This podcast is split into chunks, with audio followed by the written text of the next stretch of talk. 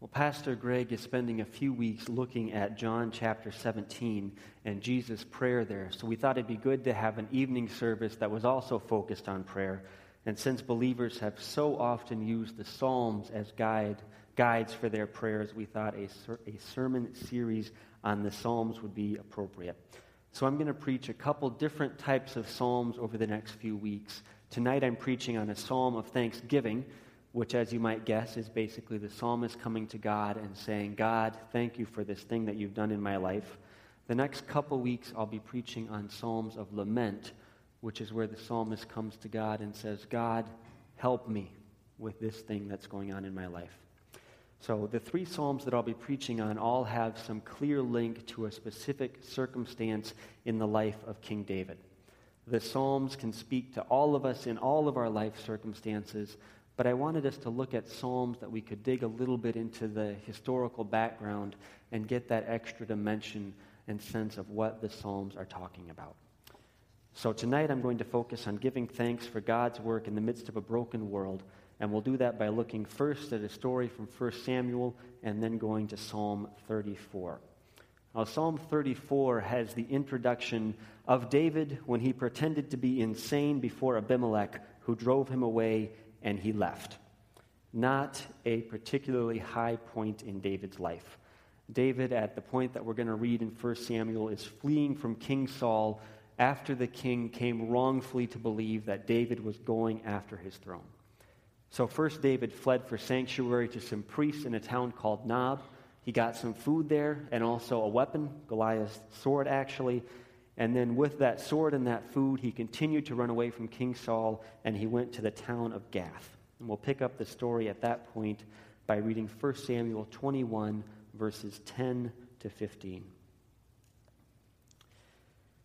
That day, David fled from Saul and went to Achish, king of Gath. But the servants of Achish said to him, Isn't this David, the king of the land?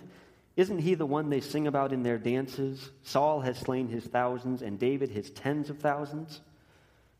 David took these words to heart and was very much afraid of Achish, king of Gath. So he pretended to be insane in their presence.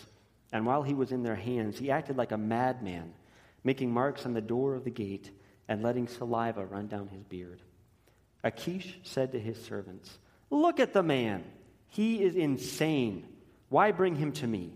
Am I so short of madmen that you have to bring this fellow here to carry on like this in front of me? Must this man come into my house?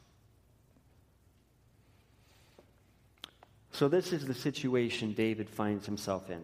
He's been a faithful servant to King Saul, but he's forced to flee his homeland because the king has gone all paranoid and crazy on him. So he's fled out of Saul's territory to the town of Gath, where Achish, also called Abimelech, was king. But incidentally, Gath was one of the big Philistine towns, and so not necessarily the best place for a famous Israelite to go. And also, incidentally, Gath was Goliath's hometown. So when David flees to Gath, he's an Israelite running to the town of his sworn enemies, and he's also a military hero who just happens to be carrying Goliath's sword who just happens to be a Gath hometown boy who David killed in a battle just a little bit before this. So basically, David is taking the hometown boy's sword and going back to one of the Philistine capitals. Not the brightest military political move ever on David's part. You could say that David was being a bit stupid at this point, as some commentators do, or you can just see this as evidence of his desperation, his sense of needing to flee and just not knowing where else to go. And David's troubles keep getting worse and worse. David isn't actually the king of the land like the Philistines call him in these verses, but he's a hero. And the Philistines recognize him as a mighty man and an enemy. This is the guy who killed Goliath. This is the man rumored to kill tens of thousands, and now he's in their town and he's in their power. So, after being in Gath for just a little while, David realizes that he's going to need to flee this place that he's run to for safety. But in the meantime, he's stuck. So he ends up acting like a madman, scratching marks on the door of the gate and letting saliva run down his beard. Things have gotten so bad for David that he has to act like a lunatic in order to avoid being killed by strangers in a place he's had to run to because the man he served so faithfully has turned on him. Now, when we read this, David acting like a lunatic sounds like just a clever way to get out of some trouble, and we get past it in a sentence or two. But imagine what it would be like to actually be in that situation. I worked for a summer in seminary at a homeless shelter in downtown Grand Rapids, and we had some people in the population we served who had genuine, significant mental health issues. So they'd be walking around the street in broad daylight having these loud, one sided conversations with the voices in their heads. They had a hard time keeping track of who they were and where they were and what they were doing. Often you couldn't even have a conversation with them because they were just off in some other world. And usually that went with some real mental health issues and often some different addictive behaviors. And you just never knew what was going to be next for these people. And they really didn't know what was going to be next for themselves either and often they seem beyond help. But imagine being so desperate for an escape route, so just scared that you would decide that your only strategy was to become like one of those people. Imagine being so scared of something that you'd make an, you'd make an escape plan involving walking around drooling and doing public graffiti on the town gates. What kind of desperation would it take to reduce you to that point? What kind of hopelessness and resourcelessness and despair would reduce us to the point of acting like how David found himself having to act in 1 Samuel? That's the valley that David was going through. Now, verses 14 and 15 tell us that David's plan worked, and the king of Gath told his servants, Look at this guy. He is crazy. Why are you bothering me with him? Do you think we don't have enough of our own madmen that you have to start importing them? Now, some commentators think that the king had seen through David's act, but he kind of liked David, so he was just playing along. And others think David's act was so convincing that the king even was fooled and thought that David was off his rocker. And either way, 1 Samuel 22, right after the verses that we read, tell us that David left Gath and he escaped. So, however it worked, his plan worked, and he got out of danger. Now, Psalm 56 is actually a lament that David wrote in the midst of those troubles. It's David's call for help when he was acting like a madman. But tonight we're focusing on Psalm 34, which the Bible tells us is the psalm that David wrote giving thanks for his escape from Gath. This psalm of thanksgiving is a heartfelt psalm but it's not one that came out of pleasant life circumstances. It came out of ex- an experience of being delivered from terrible fear and real danger and heartrending indignity. This is heartfelt praise from a person who has seen real trouble and has been delivered by God's hand. So, with that background, let's walk through Psalm 34 together. Uh, the psalm is divided or divides easily into three parts, and this evening I'm going to read and talk about each of those three parts separately. So I'll read a few verses, talk about them a bit, read a few more verses, talk about them a bit, and then read the concluding verses and talk about those. I'll start with Psalm 34, verses 1 to 7. I will extol the Lord at all times. His praise will always be on my lips. My soul will boast in the Lord. Let the afflicted hear and rejoice. Glorify the Lord with me. Let us exalt his name together. I sought the Lord, and he answered me. He delivered me from all my fears. Those who look to him are radiant, their faces are never covered with shame. But this poor man called, and the Lord heard him. He saved him out of all of his troubles. The angel of the Lord encamps around those who fear him, and he delivers them. Now, this psalm begins with a commitment to praise the Lord, and that's a good place for prayer and for all of our Christian devotion to begin. But we can read this psalm as just a sort of promise of performance or commitment to perform, as if David is coming before God and he's committing himself to praising God almost as a bargaining chip or as some sort of payment plan. As if David was standing in front of God and declaring, God, you can depend on me to keep praising you. But that's not really the point here. David isn't really making what you would call a promise to perform in praise. What he's doing, well, we could call it maybe remarking on a relationship or renewing a relationship or maybe committing to a covenant. To put it another way, David isn't coming before God with a drum roll saying, Here I am, look at what I'm going to do for you. Instead, David is coming before the Lord who has already delivered him. And David is responding to that deliverance with a promise of praise. God has acted first and has delivered David. And based on God's covenant faithfulness and his mighty acts, David is responding with thanksgiving. Now, whenever we come to God, that's how we come. We never, ever make the first move. God has always acted first on our behalf. God has initiated a relationship with us. In Jesus, God has delivered us from eternal trouble and present hopelessness. And it's appropriate that we respond by committing to keep always praising and glorifying our great deliverer and Lord. And then, after David has committed to praise in verses 1 to 3, he goes on in verses 4 to 7, and he praises the Lord for hearing his request and delivering him from a specific trouble. This poor man called, says David, and the Lord heard him and saved him out of all his troubles. The angel of the Lord encamps around those who fear him, and he delivers them. Now, if we read this section of Psalm 34 against the background of 1 Samuel, we see a concrete example of God delivering David from a hopeless situation. 1 Samuel 21 doesn't explicitly tell us that God was at work getting David out of Gath. The historical narrative in 1 Samuel 21 just tells us that David was in danger, David acted like a madman, and David escaped. But Psalm 34 shows us this incident through eyes of faith. And David's eyes of faith saw God's gracious activity shot through that chain of circumstances that ended with David's deliverance. And that brings us to verses 8 to 14 in Psalm 34. Taste and see that the Lord is good. Blessed is the man who takes refuge in him. Fear the Lord, you his saints, for those who fear him lack nothing. The lions may grow weak and hungry, but those who seek the Lord lack no good thing. Come, my children, listen to me. I will teach you the fear of the Lord. Whoever of you loves life and desires to see many good days, keep your tongue from evil and your lips from speaking lies. Turn from evil and do good. Seek peace and pursue it.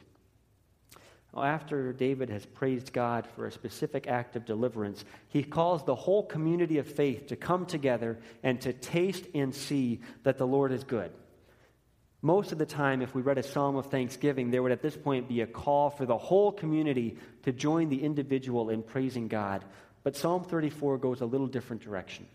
Instead of saying, everybody praise the Lord, Psalm 34 calls all the saints together to come and live faithfully with the Lord, to taste and see that the Lord is good, to fear the Lord, to trust in God, and to keep following Him. David uses his own experience of deliverance as a springboard to tell the whole community of faith that the wise, the good, the best thing to do is to follow the Lord, because those who fear the Lord lack nothing. Even the mighty lions, the king of the beasts, can grow weak and hungry, but God takes care of his people all the time, even when they feel weak and hopeless and picked on and hunted down. Psalm 34 tells us that God has once again proved faithful and that he will continue to prove faithful to those who follow him. This story of God's faithfulness to one of his people is an encouragement to all of us, his people, that God will care for us. The stories of deliverance that we read in the Bible, the stories of deliverance and of new hope that we hear from others in our community, and our own stories of God's grace all come together to shape our lives and to lead us to continued faithfulness to our faithful Lord. These stories invite us to taste and see that the Lord is good and to follow his ways and to trust that just as He has always provided for His people, so He will continue to provide for His people. And that brings us to verses 15 to 22 of Psalm 34. The eyes of the Lord are on the righteous, and his ears and his ears are attentive to their cry. The face of the Lord is against those who do evil, to cut off the memory of them from the earth. The righteous cry out, and the Lord hears them. He delivers them from all their troubles. The Lord is close to the brokenhearted and saves those who are crushed in spirit. A righteous man may have many troubles, but the Lord delivers him from them all. He protects all his bones, not one of them will be broken. Evil will slay the wicked, the foes of the righteous will be condemned. The Lord redeems his servants. No one will be condemned who takes refuge in him. So, after that interlude in verses 8 to 14 of calling the people to follow God, Psalm 34 ends with the assurance that God hears and God responds to the prayers of the righteous. The righteous cry out, and the Lord hears them. A righteous man may have many troubles, but the Lord delivers them, delivers him from them all. These verses remind us that God is always, ultimately, faithful. And living in this broken world, we need continual reminders. We need assurance. God is always at work, but it's not always in the way that we expect, that we like, or that we would choose for ourselves. God's plans don't always exactly match with our plans or our desires. God is working on a long, long term plan, and we only see bits and pieces of it. And sometimes it's hard for us to see how all of these bits fit together with our faith in God. It's hard to see how all the suffering and trouble we experience makes sense. The world is a dark and dreary place, and so we need these reminders that God does hear our prayer and does deliver us. As we'll see over the next couple weeks, David's troubles didn't end once he got out of Gath. Things got a bit better for him for a while, but then they got worse again. But still, David's deliverance from Gath laid the foundation for him to declare that God hears the prayers of the righteous and delivers the righteous from their trouble. Our commentators argue over whether David was stupid to go to Gath in the first place, and they argue over whether David got away because of his madman act or because somehow the king of Gath was favorably disposed toward him. There are some things in that little story that we just don't quite know what's going on with.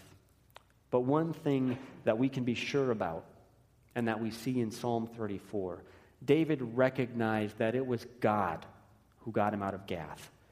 Granted, David had some terrible experiences along the way, but still, he got away from his mortal enemies. He escaped from the hometown of Goliath, carrying Goliath's own sword the whole time. This is just barely short of miraculous, and David certainly saw it that way. He recognized that he didn't, didn't escape because of his own devious little plan. No, it wasn't David, it was God's work. It was God who got David to safety. And so in Psalm 34, David gives thanks to the God who delivered him. David is able to praise God and to thank God for that deliverance because he looked at what had happened through eyes of faith. And similarly, in our own lives, we don't necessarily have it written out for us that God acted in such and such a way, and so such and such a thing happened. Often our lives are like that story in 1 Samuel where you can look at them and this thing happened, and then the next thing happened, and the next thing happened, and then the next thing happened. And we need our eyes opened by faith to see how God is working to deliver and to save us, both now and eternally. The good things that happen in our lives aren't just chance, they aren't just coincidence, they aren't just good luck or because of our own efforts. God continues to deliver us in a multitude of ways.